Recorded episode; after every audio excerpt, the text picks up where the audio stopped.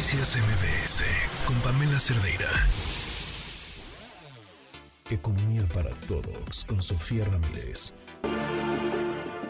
Sofía, ¿cómo estás? Buenas tardes. Buenas tardes, Pam. Pues aquí contenta de estar contigo. Malas noticias lo que nos cuenta el doctor, porque además es una tras otra. Hace todavía pocos años, al cierre de la administración anterior, éramos uno de los países con las más altas tasas de vacunación, cobertura de vacunación. De vacunación, cara. En el cuadro básico, porque además es de las, de las intervenciones más costo efectivas que hay, es decir, gastas bien poquito para el beneficio que ello representa.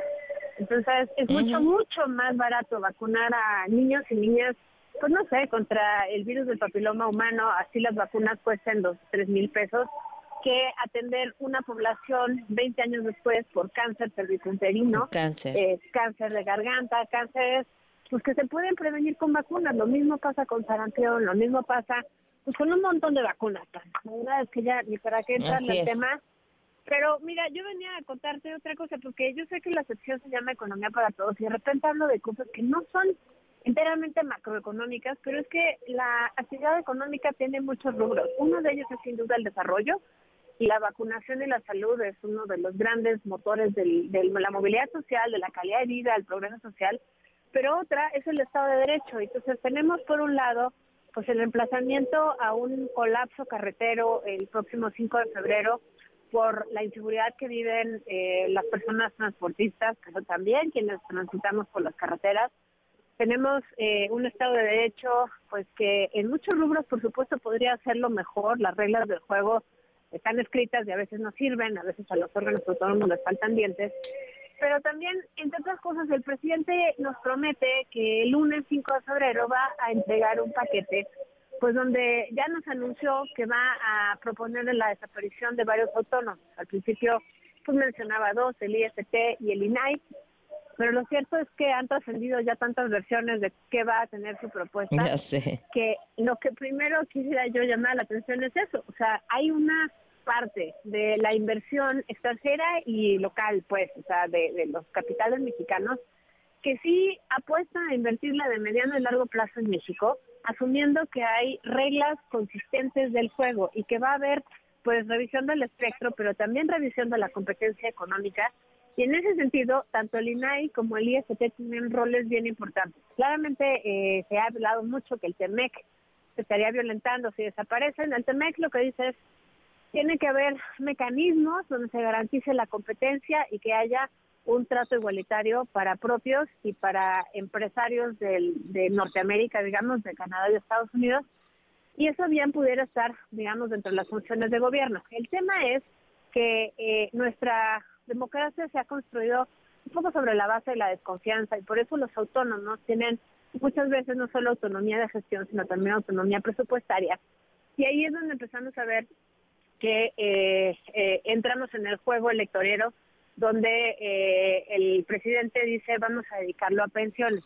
Es mezclar muchos temas, porque obviamente nadie está peleado con tener más ingreso en su bolsillo, pero les quiero ofrecer un par de datos. Por ejemplo, si desapareciesen el INAI y el IFT, estaríamos hablando de que apenas alcanzaría para cubrir el equivalente al 2% de los recursos asignados al tren Maya y solamente el 0.14% del presupuesto contemplado para pensiones. Es decir, estaríamos destruyendo dos de las instituciones del Estado mexicano que claramente podrían mejorar su gestión, pero no está todo perdido y además tienen roles bien importantes, sobre todo a la luz de la filtración pues de esta base de datos de periodistas, eh, digamos, desde la propia presidencia de la República. Entonces, hay muchos rubros donde hay que invertir, sin duda la ciberseguridad, pero pues pareciera que en este caso es una cosa más bien de revisión de protocolos y eventualmente de dotar de mejores dientes a COFESE, a IFT, pero también al INAI y que, digamos, ante la violación en la protección de los datos personales o una vulnerabilidad tan evidente como la que hubo, pues primero que nada el gobierno acatara las propias reglas de gobierno. Entonces, creo que eh, no vale la pena irnos con la cinta de que como no sirven, porque no castigan al presidente, mejor hay que desaparecerlo, ¿no? Al sí, no, no, no, no. Y más bien por el contrario hay que apostar por fortalecer esos entes para que esto no vuelva a ocurrir e invertir en ciberseguridad, porque parte del reclamo de la fuente del día en el cual escuchamos la conferencia de prensa, me parece que fue el lunes, en la tarde, donde estaba Jesús Ramírez, el vocero de la presidencia, donde estaba la Secretaría de Gobernación, la propia fuente reclamaba, es que no se ha invertido en ciberseguridad desde 2009.